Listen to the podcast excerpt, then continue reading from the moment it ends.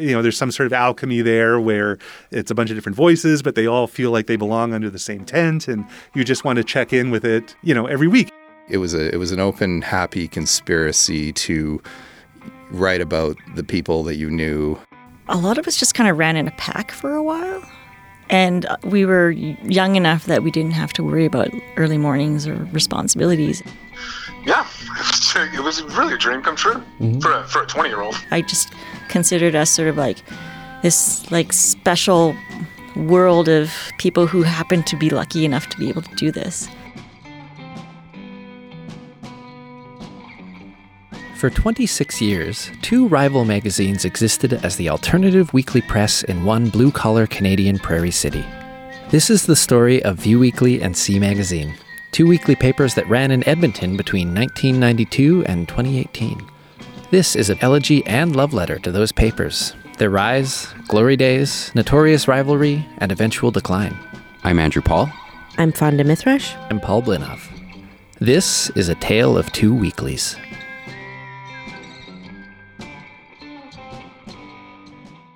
By the late 90s, alt weekly papers were blooming across the continent. They were packed with local news, opinions, and arts features. Most major cities had at least one free weekly, but now that two different alt weeklies, Vue Weekly and SEE Magazine, had emerged in Edmonton, an ecosystem was starting to form around their rivaling coverage. Readers could pick up both SEE and Vue on Thursdays, planning out their weekends and reading local focus features on arts and events. Artists found coverage, features, reviews, and clippings to draw from both magazines. They would vie for mentions in either paper or ideally both. And writers, especially emerging ones, suddenly had two new paying outlets to pitch and pen for. Not that the pay was particularly good. Standard rates for pay per article didn't change much from what they were in the late 90s, but the magazines provided inches for conversation and expression, and they were distributed all over the city. They were, if anything, a chance for writers to hone their voices.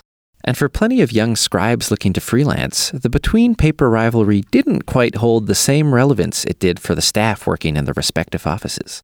In this episode, we focus on some of the voices that emerged during Edmonton's golden alt weekly era. There are a lot of voices.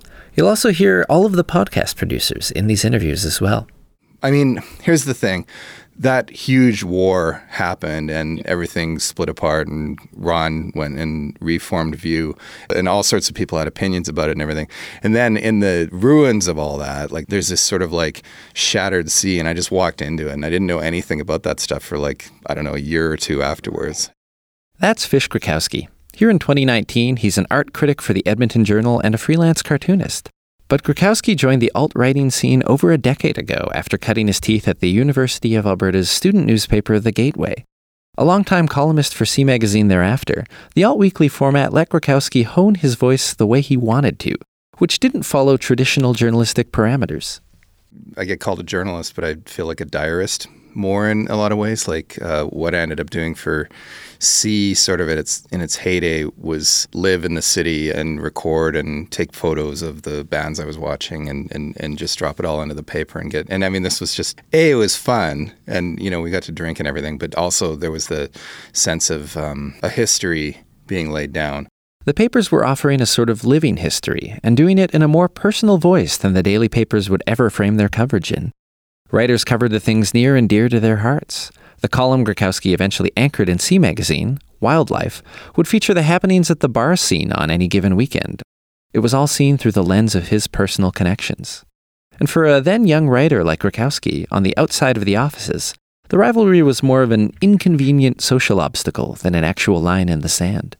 I came into the Vue SEE battle with that in mind, essentially, where I'm just like, well, they're people. Certainly, I heard I heard that SEE people were vilified to some degree because of the battle or whatever. But um, you know, when you when when I went and hung out with them, all that goes away. Always, it's a modern lesson we could remember right now. I mean, it's always better to talk pe- talk to people face to face, and uh, you know, when you're mad at someone and they're not in the room, it's going to grow and fester. But if they're actually right there, then you know it, it, it does subside a bit. But yeah, so we we technically weren't, but uh, I really loved it. Like occasionally, I would shoot a photo for of a band or something like that, and then that really good photo of the band would be like the cover of Vue, and I was just laughing my head off. I'm like, oh my god, they're gonna be mad at me at SEE. But it felt so great, and I mean, I think a whole big part of the SEE Vue thing is that, you know, when you're younger, you're just so excited about all these sort of firsts and you're, you're really, first time you get a cover, first time you see your name in print, first time you get a photo in the paper, anything like that. Like it's, it's really, really exciting. And then, and then if you do a great job and you get a lot of feedback, that's gravy too. So that excitement was pervasive in the young writers that filled the weekly's pages.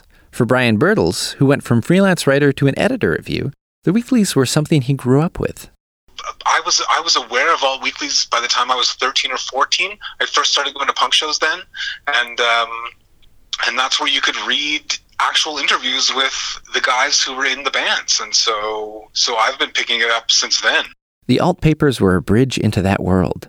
Later, when a friend became music editor, Birtles started writing CD reviews, which was the extent of his involvement for a few months. Then somebody else fucked up. A writer couldn't make a scheduled interview with a band, and Birtles was there to take it. And little by little, he managed to work into a permanent employment with the paper, first as a one day a week copy editor, then as an editor for multiple smaller sections. They needed some extra help on Tuesdays, which was production day at the time. Mm-hmm. And so they they they said, well, we'll pay you for a day a week, and you can come in and, and copy edit on Tuesdays. And so I started doing that, and then I just sort of kept sneaking in on Wednesdays, and uh, then I started going to the staff meetings on Fridays, and then all of a sudden I was just any section that somebody didn't want, I would say, yeah, yeah, I can take that on. A lot of what what all weekly cultures are is just an effort to save money. And so, as I took on more and more responsibility, if you were to give those responsibilities out to five, well, I shouldn't be so up on myself, three other people, like if you were just to spread them around instead of giving to me, you have to pay those people adequate salaries. But if you give all the responsibilities to one person, you can just kind of give them like a little bump each new responsibility they take on, but you don't have to pay nearly as much. And that's kind of the same thing with people who are just hanging around. If you, you know, if we were to poach somebody from SEE or we were to mm-hmm. poach somebody from another city, we would have to entice them with a with a big with a big check, you know. Mm-hmm. But if it's if you're moving a freelancer up to an editor you can just say, "Hey, here's what the last editor got. That's what we're going to pay you." It's sort of it's easier to just turn over like that in alt weeklies. The pay was low, but it was livable, and Birtles was embracing a teenage dream. He was immersed in the cultural scene of the city with the access and prestige that came with the newspaper job. The money, the money of Vue was never great, I was at a you know I was at a newspaper conference one time and, and somebody said to me, you know, this job won't make you a millionaire, but you'll never have to be. And I and I really believe that because a, lot of what you get out of out of an all weekly is that you get to do the things you already love. You get to do them for free. So I got to go to any sh- any show that I wanted to go to. I could just call up the promoter and I could go for free. And then I was there. I was I was doing the things that I wanted to do anyways, and I didn't have to pay for it. So I had a lot more money left over for beer and uh, and boy, I drank a lot of it. So yeah, it was it was totally amazing. Right, right. Living up to sort of that, that teenage dream of what what working at an alt weekly might be like. Exactly. No, exactly. I was talking to all my favorite bands. Mm-hmm. Uh, I was drinking as much beer as I could. Mm-hmm. I was I was out oh, five nights a week because I would only not go out on on production days because I needed to be in the office very like early. Mm-hmm. But most of the days I would I would stay out all night and then breeze into the office at like one, and that was totally acceptable because that was my job. Yeah, it was, really a dream come true mm-hmm. for a, for a twenty year old. Another young voice that appeared in both papers was that of Rollie Pemberton. You might know him better as rapper Cadence Weapon. He started out at SEE and moved over to Vue in later years. Yeah, when I first started writing for SEE, um, I was still a teenager, and um, I was finding myself uh, very isolated at the time. And I was like writing a little bit at the time for Pitchfork. My, my first editor was uh, Zoltan, and uh, he was a very influential guy to me. He was a very cool guy. I really liked him, and he, weirdly enough, took me extremely seriously for you know just being like a random teenager off the street in Edmonton. Uh, and he really encouraged me with a lot of the writing. And I think like some of the earliest stuff I would be doing probably like underground rap, like album reviews and stuff. Like I used to, you know, I, I remember I I reviewed the Killers album too because uh, I you get the promos, you get all the CDs, and like I'd review whatever free CDs, and I couldn't believe it. Also, I was getting CDs for free. This is the best job ever. Zoltan Varadi had become an editor at SEE after working at Calgary's Weekly, Fast Forward, for a number of years. He continued to freelance with SEE until 2008. Cadence Weapon was still in high school or maybe junior high because he, he approached us a little bit later. I actually I remember him. There's a story. He sent me an email saying, Yo, a resume. And I ignored it. I was like, what the hell is this kid? And then I saw his name mentioned in Pitchfork as a reviewer. And I was like, hey, that's the same kid. So I gave him a call and uh, he started writing for us. Varadi's style was suited for the Alt Weekly beat, but there were also times he felt he may have been an ill fit for the music section, especially when it came to comparing SEE's coverage to Vue's. I think we were a little bit more comprehensive on things like, uh, and, and again, this is all blurry to me, but I think maybe in things like theater and whatnot, we were, seemed to me a little more comprehensive. And uh, I think their music coverage was a little bit, and I, this is a little bit maybe a condemnation of myself because I was music editor, but I think they were a little bit younger and hipper. I was I was holding on to the the dying embers of rock music, and we would try and compensate for that by bringing in writers to write about things I had no knowledge of, like uh, electronic music and hip hop and stuff. That's why I brought in Rollie to write about. He had his finger on new indie bands, not even hip hop, but new indie bands that I had never even heard of because he, he'd get the records through, you know, illegal downloads before they dropped, and I wasn't even doing that sort of thing yet. I was still getting my physical copies from the record company, so he he, knew about a lot of stuff that I did not, and so you know we would put Ike Turner on the cover, and they would put on Wilco, who at that time were you know they're dad rock now, but at the time they were critical darlings, and so I think it kind of skewed that way. Did you ever get any pushback from the Ike Turner story? well, I called Ike out on, on, I asked him about, and he gave me some dance around about how they were, both he and Tina were hotheads, and kind of let it slide a bit, but I did, I did bring it up. But no, I didn't get any pushback. This is the old dark days of where people could get away with being horrible human beings and still have careers. So, as a writer, you know, trying things out and doing things, the thing about the weekly is that you always had next week, right? You always yeah. kind of like got another shot. Do you ever feel like there were any sort of mistakes or regrets that you had about certain stories or reviews or anything like that? I'm the type of person who cringes at pretty much everything I've ever done, ever. So I can't I can't pick one. Um, yeah, my whole career is a series of regrets. There were some small victories, though. Varadi recalls one instance when he and the SEE editors responded directly to a cover that ran in Vue. I, I have one that where I was kind of being a disturber. It wasn't where I was being critical of Vue, actually. So that's how it all ties in. But Vue put in some, put out some addition and I don't even remember what the story was, but it was about the Edmonton music scene. And they gathered a bunch of local musicians and for their front cover and photographed them on the steps of the legislature. And my editor Kevin was like, "That's referring to Kevin Wilson, who was managing editor at SEE from 2001 until 2008." And my editor Kevin was like, "Every everyone in this picture is a guy."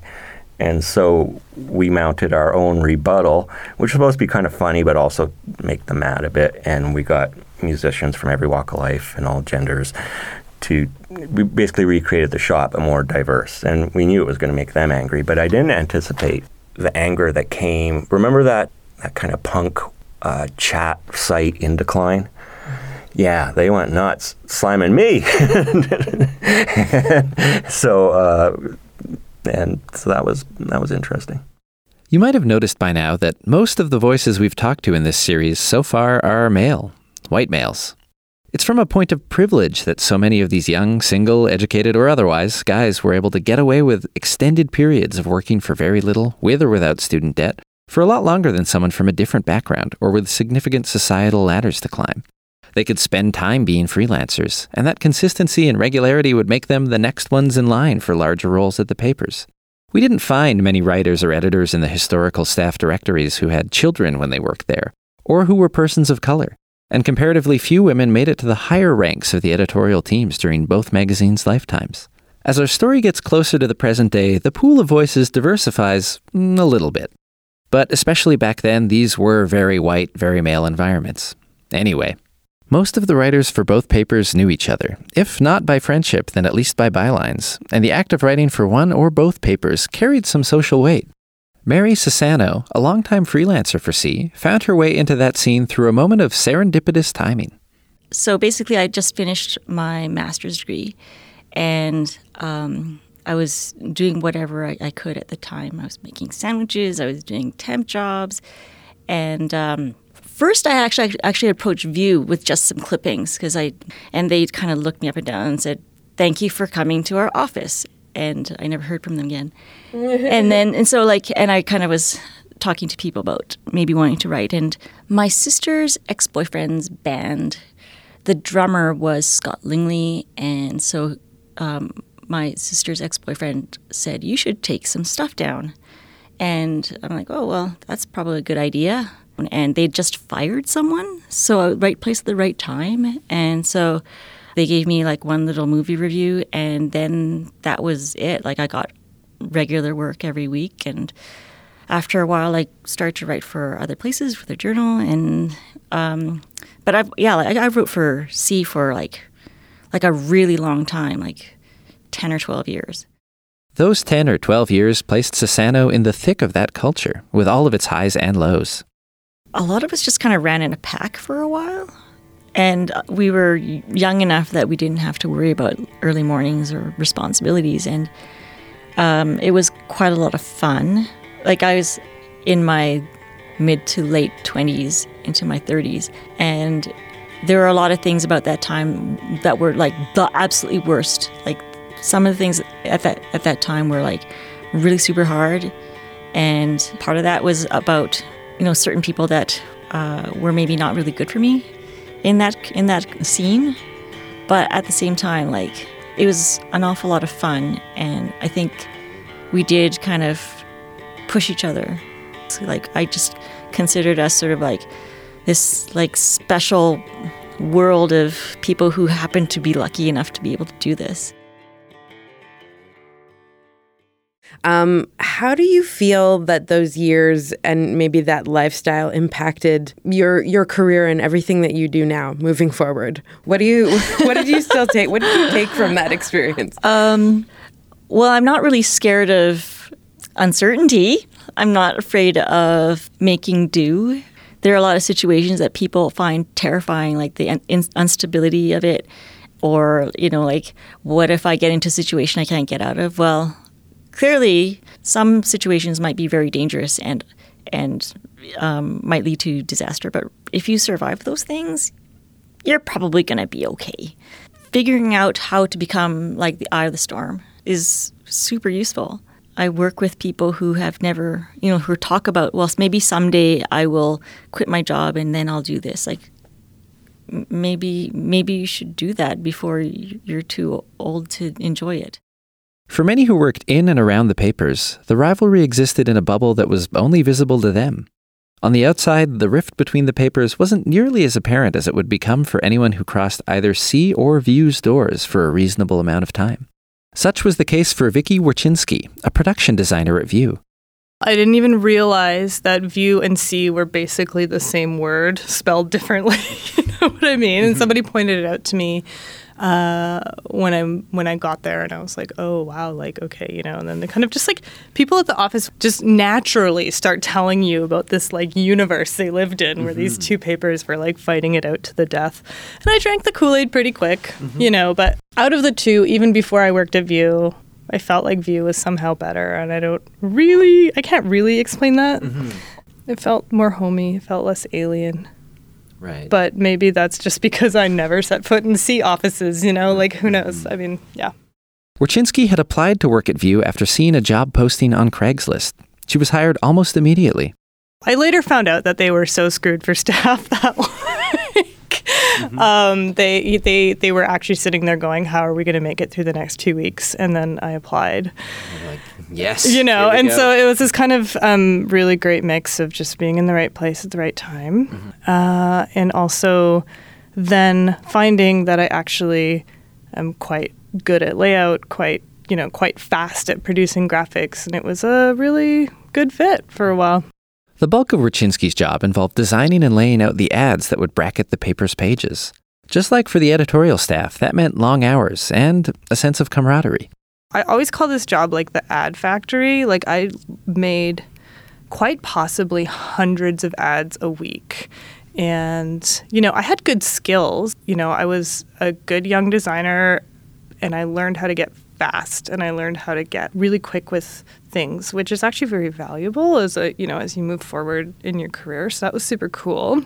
Um, and so I, I just remember being handed like an ad roster and just being like, okay, well, here's the content, here's the photo, like start pumping these out, you know? Yeah. And I did. And it was fine. It was great. And like, wait, there was this big, like, horseshoe production room kind of in the middle of Vue. I'm sure anyone who's been in the offices remembers it. So it was me and the layout guy and Mike Seek and Lyle Bell. Mm-hmm. There might have been someone else floating around. Yeah, I don't know. Lyle just like played great music. Yeah. and we just sit there and, and, and get things done. You know, there were some long nights that I got used to. I, I liked it. Definitely wasn't like a nine to five, like standard job, you know? Yeah. Yeah. And then every week we just like, there would be this like race to the finish line, which was Wednesday at noon. Mm-hmm. Paper went to print. Yeah, we'd all like, a lot of the time we'd wind up at the Commodore afterwards, like, eating a eating a burger and some curly fries in this old version of downtown that I don't even know exists anymore. But we would wander through these dusty uh, surface parking lots and you know go to the Commodore and like celebrate the paper being out or something. For some young writers with their sights set on a byline in one of the Alt Weekly's pages, picking a side was necessary. Sometimes the choice of writing for SEE or Vue was made with full understanding of the between paper situation. Other times it was based on something else, a more instinctive reaction to the coverage of what was inside one or both papers. Well, okay, another thing I remember, and this kind of, I guess, fits into the idea of the rivalry, was like when I was first starting out, it was a bit of an open question like, do I go to SEE? Do I go to Vue? This is David Berry, who cycled through a number of editorial roles at Vue Weekly before departing for the National Post for a time. He now freelances, and in May 2020, his first book, On Nostalgia, will be published with Coach House Books. Like, I knew I wanted to do arts writing of some kind, um, and so there was the, this vivid memory I have of uh, The Shape of Things, which was a Citadel Theater production. Uh, I want to say 2003, and I was I had to see it for a class. Actually, I was in. It was it's a like theater class, and uh, the teacher of this class loved Neil LaBute, loved this play, couldn't get enough of it, and like whatever your feelings on him, I I don't like him, and this play in particular is just like I find it like freshman garbage. is just like over the top and so galling. Uh, most of its construction, I think, and the like top of this is the opening line, which is like they're in a museum or something like that, and the guy, the first line of the play is, "Sir, I think you've stepped over the line," and it's just like, are you kidding me? Like that? It's like this is how you're opening your thing which so it's like it always like clanged for me and i hated that shit and i remember going to read the reviews in Vue and SEE afterwards. And the SEE review the reviewer will remain nameless like called this out as like this is how brilliant and transgressive this play is. It opens with sir you've stepped over the line. And the Vue review opened with a discussion of how like this is exactly the kind of dumb bullshit that idiots who don't know what they're talking about focus on. And like so like obviously he, they couldn't have known what each other was writing. It was just like a perfect uh, you know like parallel thinking except opposite uh, sort of thing. But so that like the instant i read that i was like okay i probably have to go to Vue. Like this is that, that, whether they're right or wrong or whatever like they're clearly the ones i agree with about this stuff. So like yeah that was that was it. That was like that was the moment that i was like okay yeah th- this is this is my paper. Author Michael Hingston, who's now a full-time publisher at Hingston and Olsen, the outlet responsible for bespoke projects like the short story Advent Calendar and the Ghostbox collaboration with Patton Oswalt, began writing for SEE Magazine shortly after moving to Edmonton from Vancouver. He didn't know the particulars of the paper's rivalry, but pitched SEE based on what happened to be on the cover that particular week. So I moved to Edmonton in spring of 2008. I was an aspiring arts writer with two clips under my belt or something like that. And uh, I one of the pieces I published just before moving here was in an alt weekly. So when I moved to Edmonton, I thought I should see if they have an alt weekly, and then maybe I can get a story or two with them. And I remember walking down Jasper the first week I moved here, and there were two of them couldn't believe it. Like two, not identical, but similar looking boxes next to each other. And I, I just couldn't believe my luck. You know, Vancouver has one big one. uh, And as someone looking for work, seeing two was a very good sign for my future job prospects. So I was very early in my career. And um, when I saw those boxes, I had to decide which one I was going to contact first. I had a, a inkling that you couldn't write for both. My, it was my hunch uh, at the time, and so I remember the the cover of SEE that week was a, was was a bit cooler. I thought. I, had a picture of Cadence Weapon on the front. I remember it very clearly. Blue background. He's kind of like pumping his fist almost. And uh, so, based on literally the cover of the issue that week, I went home and, and pitched SEE, uh, or offered SEE my services. Cadence Weapon, or Rollie Pemberton, was someone who was on both sides of the weekly, sometimes writing for them, sometimes being written about as a musician and later as Edmonton's poet laureate. Pemberton took it as a particular badge of pride to get coverage in the papers, especially the cover, having his image peering out from thousands of news boxes all over the city. Oh, that was my ultimate goal. That's the thing. Like, it was like, I got on the cover of SEE Magazine. I'll never forget. There's like a picture of me like jumping in the air. And I was like, man, I made it. You know, that was just like the most iconic thing. It was like being on the cover of the Village Voice or something if you were in New York. Like, it was just so significant to me. And um, yeah, and I was on I was on Vue for the Poet Laureate thing. I, I was I'm very proud to have been in the final issue of Vue as well. Um, I don't know. It's just been that was like the ultimate status symbol, you know? Like it's just like wow, like everybody at the Sugar Bowl is like reading about me. you know, it's like it seems like I could be playing like Glastonbury or something and wouldn't matter as much. For editors, it was a point of pride to discover an excellent new writer, one who would go on to a meaningful career in publishing or otherwise. Paul Matwychuk, who had extended tenures as an editor at both SEE and Vue, recalls the moments of discovery with some vindication. You know, like I remember um, the first time that Michael Hingston submitted an article to me, I, I, I said to the other people, oh, I said, oh, this guy is going to have a very successful career, uh, and he has. He's published. He's published books. He's got his own publishing company, and I feel like. I mean, uh, you know, I, I think anybody would have realized that he was good, but I was the one who happened to give him his first uh, professional writing job.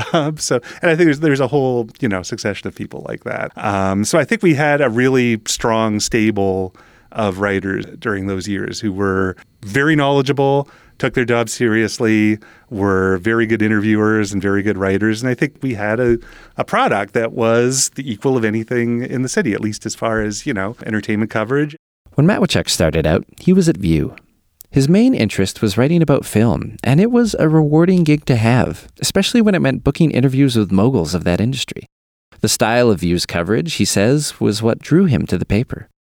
My impression, I guess the reason why I walked into the office at Vue rather than the office at SEE that first, you know, fateful day, as I recall, I guess I was thinking that Vue just seemed, it seemed better written to me. And I, I, you know, this is so long ago. This is like 20 years ago. I don't know what I would exactly point to to say why I thought it was better written. I think it also, I think uh, SEE seemed a little more um, like it was. It was the home of like Fish Griwkowsky and Darren Zenko, and I and I wasn't quite as like rough and tumble as those guys. I wasn't as much of a cool kid uh, as them. And Vue seemed a little more serious and disciplined, and I guess I was a little more buttoned up than than that. You know, I don't know if I would stick by that assessment. Matwychuk mentions Darren Zenko there. Zenko was an entertainment columnist for both magazines at various times and became known for his column titled The Most Famous Guy in Town. He went on to be a video game reviewer and contributor to the Toronto Star. A number of writers from both weeklies remember him well. One of my favorites was uh, on our ship was uh, Darren Zenko, the late most famous guy in town. He was a guy who uh, whose advice to young aspiring writers was don't file your copy until the last fucking minute because then they can't screw with it. And it worked. I mean, uh, it was fun. He had lots of ideas. This was a guy who was uh, such a hustler and such an imaginative guy. You know what his best thing was? He uh, wrote a review of a bus route, I think the 107 or something like this. And he just went from one end to the other and back. and uh, it was a pretty going through some sketchy parts of town with different characters getting on and off the bus. And and he wrote this as a as a story for us, and then many years later, he wrote the same story for Vue. It was brilliant. One of my other favorites, uh, I guess, was Darren Zenko, who sadly is no longer with us. Who like, uh, I think introduced certainly Edmonton and maybe most of Canada through some sort of weird freelance thing to Pokemon actually. He like went over happened to visit Japan, saw Pokemon, was convinced this was going to be huge and brought it over here and like actually talked a bunch of people into doing it, but also just uh, was maybe the most brilliant writer I've ever known personally and probably also like the laziest human being I've ever met.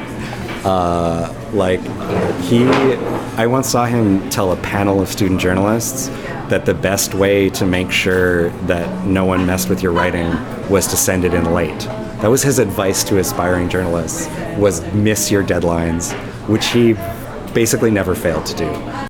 Zenko? Yeah. yeah, man, he was great. Well, he was like he again, he was like he was this incredibly uh, prolific writer and he was always hustling and he had the, the, great thing about Darren is he he knew that his here's the thing like he would he was he would like beat the newspaper quite often and be like you don't deserve me like he was he was so convinced of his own genius but he wasn't entirely wrong that's the thing about him but his writing always needed like more time and and and and and and and more editing. But um, it was it was it was so energized and so great, and his mind worked. It was just so agile, and uh, his interests were really wide. And uh, I think what's it, it he I know he had a rule which is like always file late so that they can't edit your copy. Like that was that. So I mean I was I, I laughed at that, but doesn't necessarily always work like that in the real world. But people did put up with him a lot because his his, his copy was so much fun. Like you just didn't know what you were going to get, and you could assign him anything, and, and he would be able to write about anything,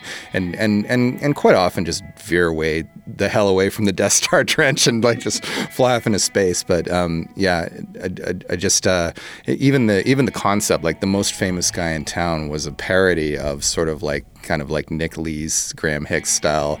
Like, and it, it, it, started off very much about like the buffet table and stuff, and it was sort of a direct satire, but then it just became this mad diary of like, you know, being a Gen Xer who is too smart for his own good, basically. Yeah, who like, and, and he was always getting in trouble, and yeah, yeah. So I mean, I, I miss him a lot. Zenko passed away from complications with cancer in 2012 at age 38. Two other prominent voices in the papers passed away during the magazine's timeline. One was Gilbert Bouchard in 2009 at the age of 47. He was a longtime contributor to SEE, CBC, and the Edmonton Journal's art section. Another was Ross Moroz, who was Vue's managing editor when he died in 2007. He was 24.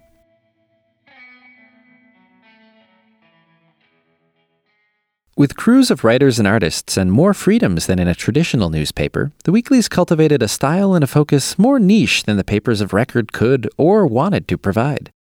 Local visual art shows, touring bands who had more indie cred than record sales, and political views would splash across their pages. When the papers hosted serialized content, it was of those with edgier voices, independent journalist Gwynne Dyer's clear breakdowns of international situations, or sex columnists like Dan Savage and Josey Vogels and their risque Q&As. Whether the focus was local or broad, written in-house or brought in from afar, more than anything, the papers took pride in covering offbeat interests, as Bryan Birtles recalls. I think that uh, what weeklies provide is is a look into an underground or a local scene that uh, dailies uh, certainly weren't doing at the time, and, and I just don't think have ever had much of a capacity to do. They're they're much more mainstream. They need to sell a lot more papers than, than we would have to move in order to make a profit. And so they need to talk about arts that have much more wide ranging uh, interests, like like like a, a, larger pool of people who might be interested. If it's if it's music, they would talk about um, oh, you know, the Rolling Stones are coming, or we've got a we've got to interview the Queens of the Stone Age, or or uh, the White Stripes, or something. Mm-hmm. You know, mm-hmm. big big bands. That's that's that's the only things that they really have the capacity to cover. And I'm not calling out dailies. I, I think they're good, and I think that uh, you know someone like Fish Griwkowsky is is doing a good job right now of trying to bring the underground into the overground. And he's, he, yeah, he's, and I think he's doing an excellent job. But again, he started in weeklies. Like, you know, that's, that's his bread and butter. So it was a life of low wages but vibrant social experiences for those on the inside. Or at least that was the pleasant bubble they used to justify low pay to themselves. To the people being written about, the artists that filled the weekly's pages, the impact of the paper's coverage was significant. It could also vary wildly in its impact. Just because you wrote glowingly about a niche art form doesn't necessarily mean people would flock to it. Here's Griwkowsky again. And I certainly know that the musicians appreciated that. And I used to ask them sometimes, you know, does it actually help? You know, uh, you'll, you'll write a preview of something and then you go to the show and like nine people go to it and you kind of think, oh, well, maybe that didn't work on my side. But the musicians were very happy about it because they could at least use a clipping to encourage being booked across the, the country.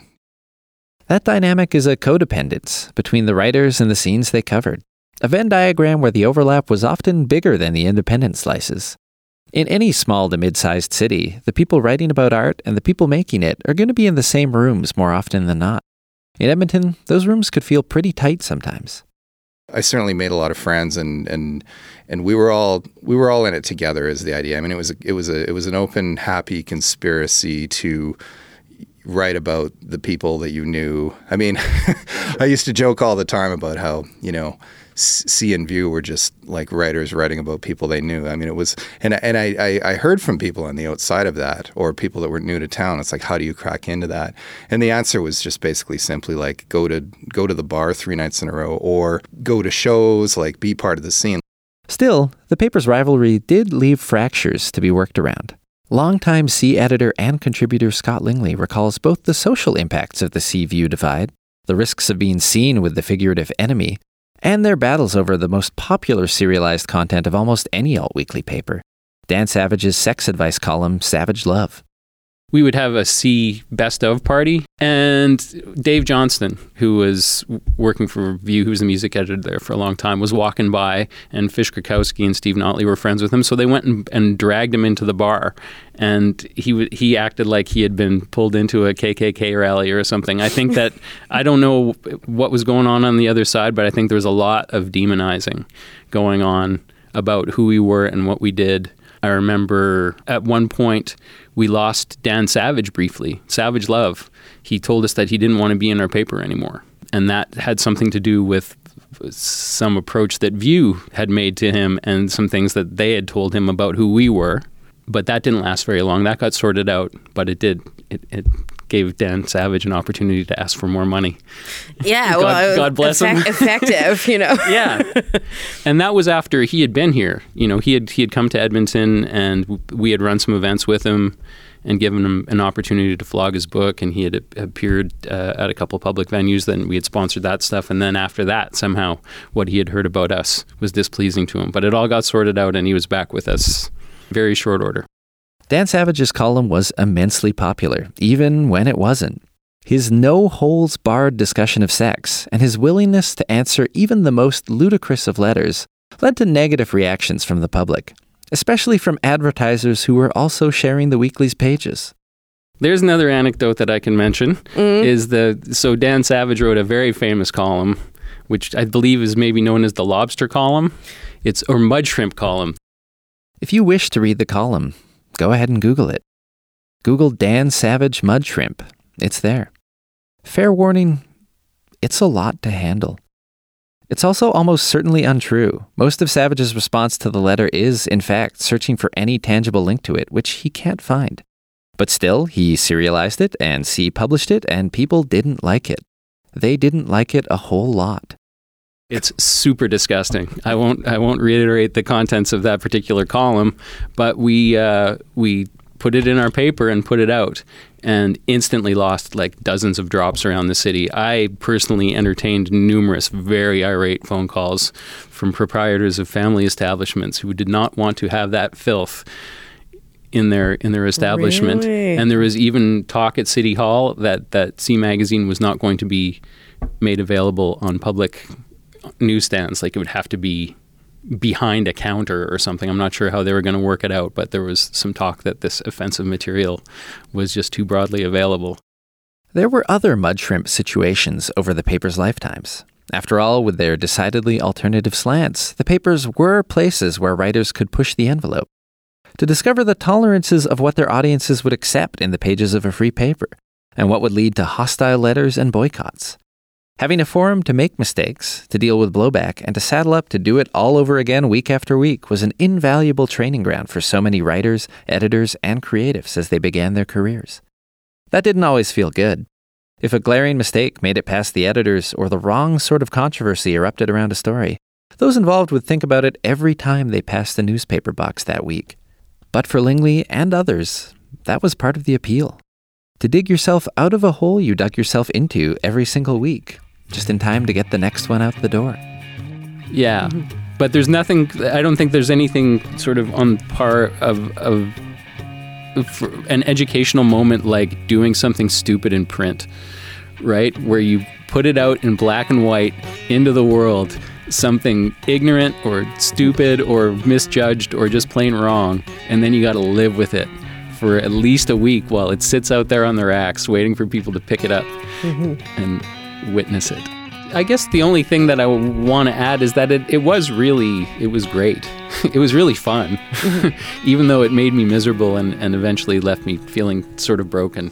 It was also kind of the best time of my life. It's the, it, it's my favorite job that I've ever had, even though it was super hard. Uh, and I learned a lot, but mostly I learned by doing something stupid and then having to figure out a way to fix it. A, a huge regret of mine is that I didn't do a better job of archiving the stuff that I did while I was at SEE because it doesn't exist anymore. I imagine that Fish Griwkowsky has a large flammable pile of SEE clippings because he's he was very much a, a hoarder in that regard. He was very good about keeping the stuff that had his byline on it, but me not so much. Next time on A Tale of Two Weeklies. Writers and editors weren't the only people benefiting from the weeklies. The art scene, often the focus of their pages, embraced the highs and lows of focused local coverage. Arts careers were chronicled in ink, a lot of it. Well, it's I would say that it's a theater town. Yeah, so reviews, reviews. Yep, I think I've given two bombs. And they were so one of them still makes me angry to think about it because it was just so bad. Lots of young artists get tied up in knots and and work themselves into a freaking frenzy. I look back and I really don't know how I was able to uh, survive all of that. I think it was kind of like an embarrassment of riches, to be honest. A Tale of Two Weeklies is produced by Andrew Paul, Fawnda Mithrush, and Paul Blinov. Music is by Luke Thompson. Artwork is by Michael Nunweiler. This series was made possible with project support from the Edmonton Heritage Council. Special thanks to Edmonton Community Foundation for use of their recording studio.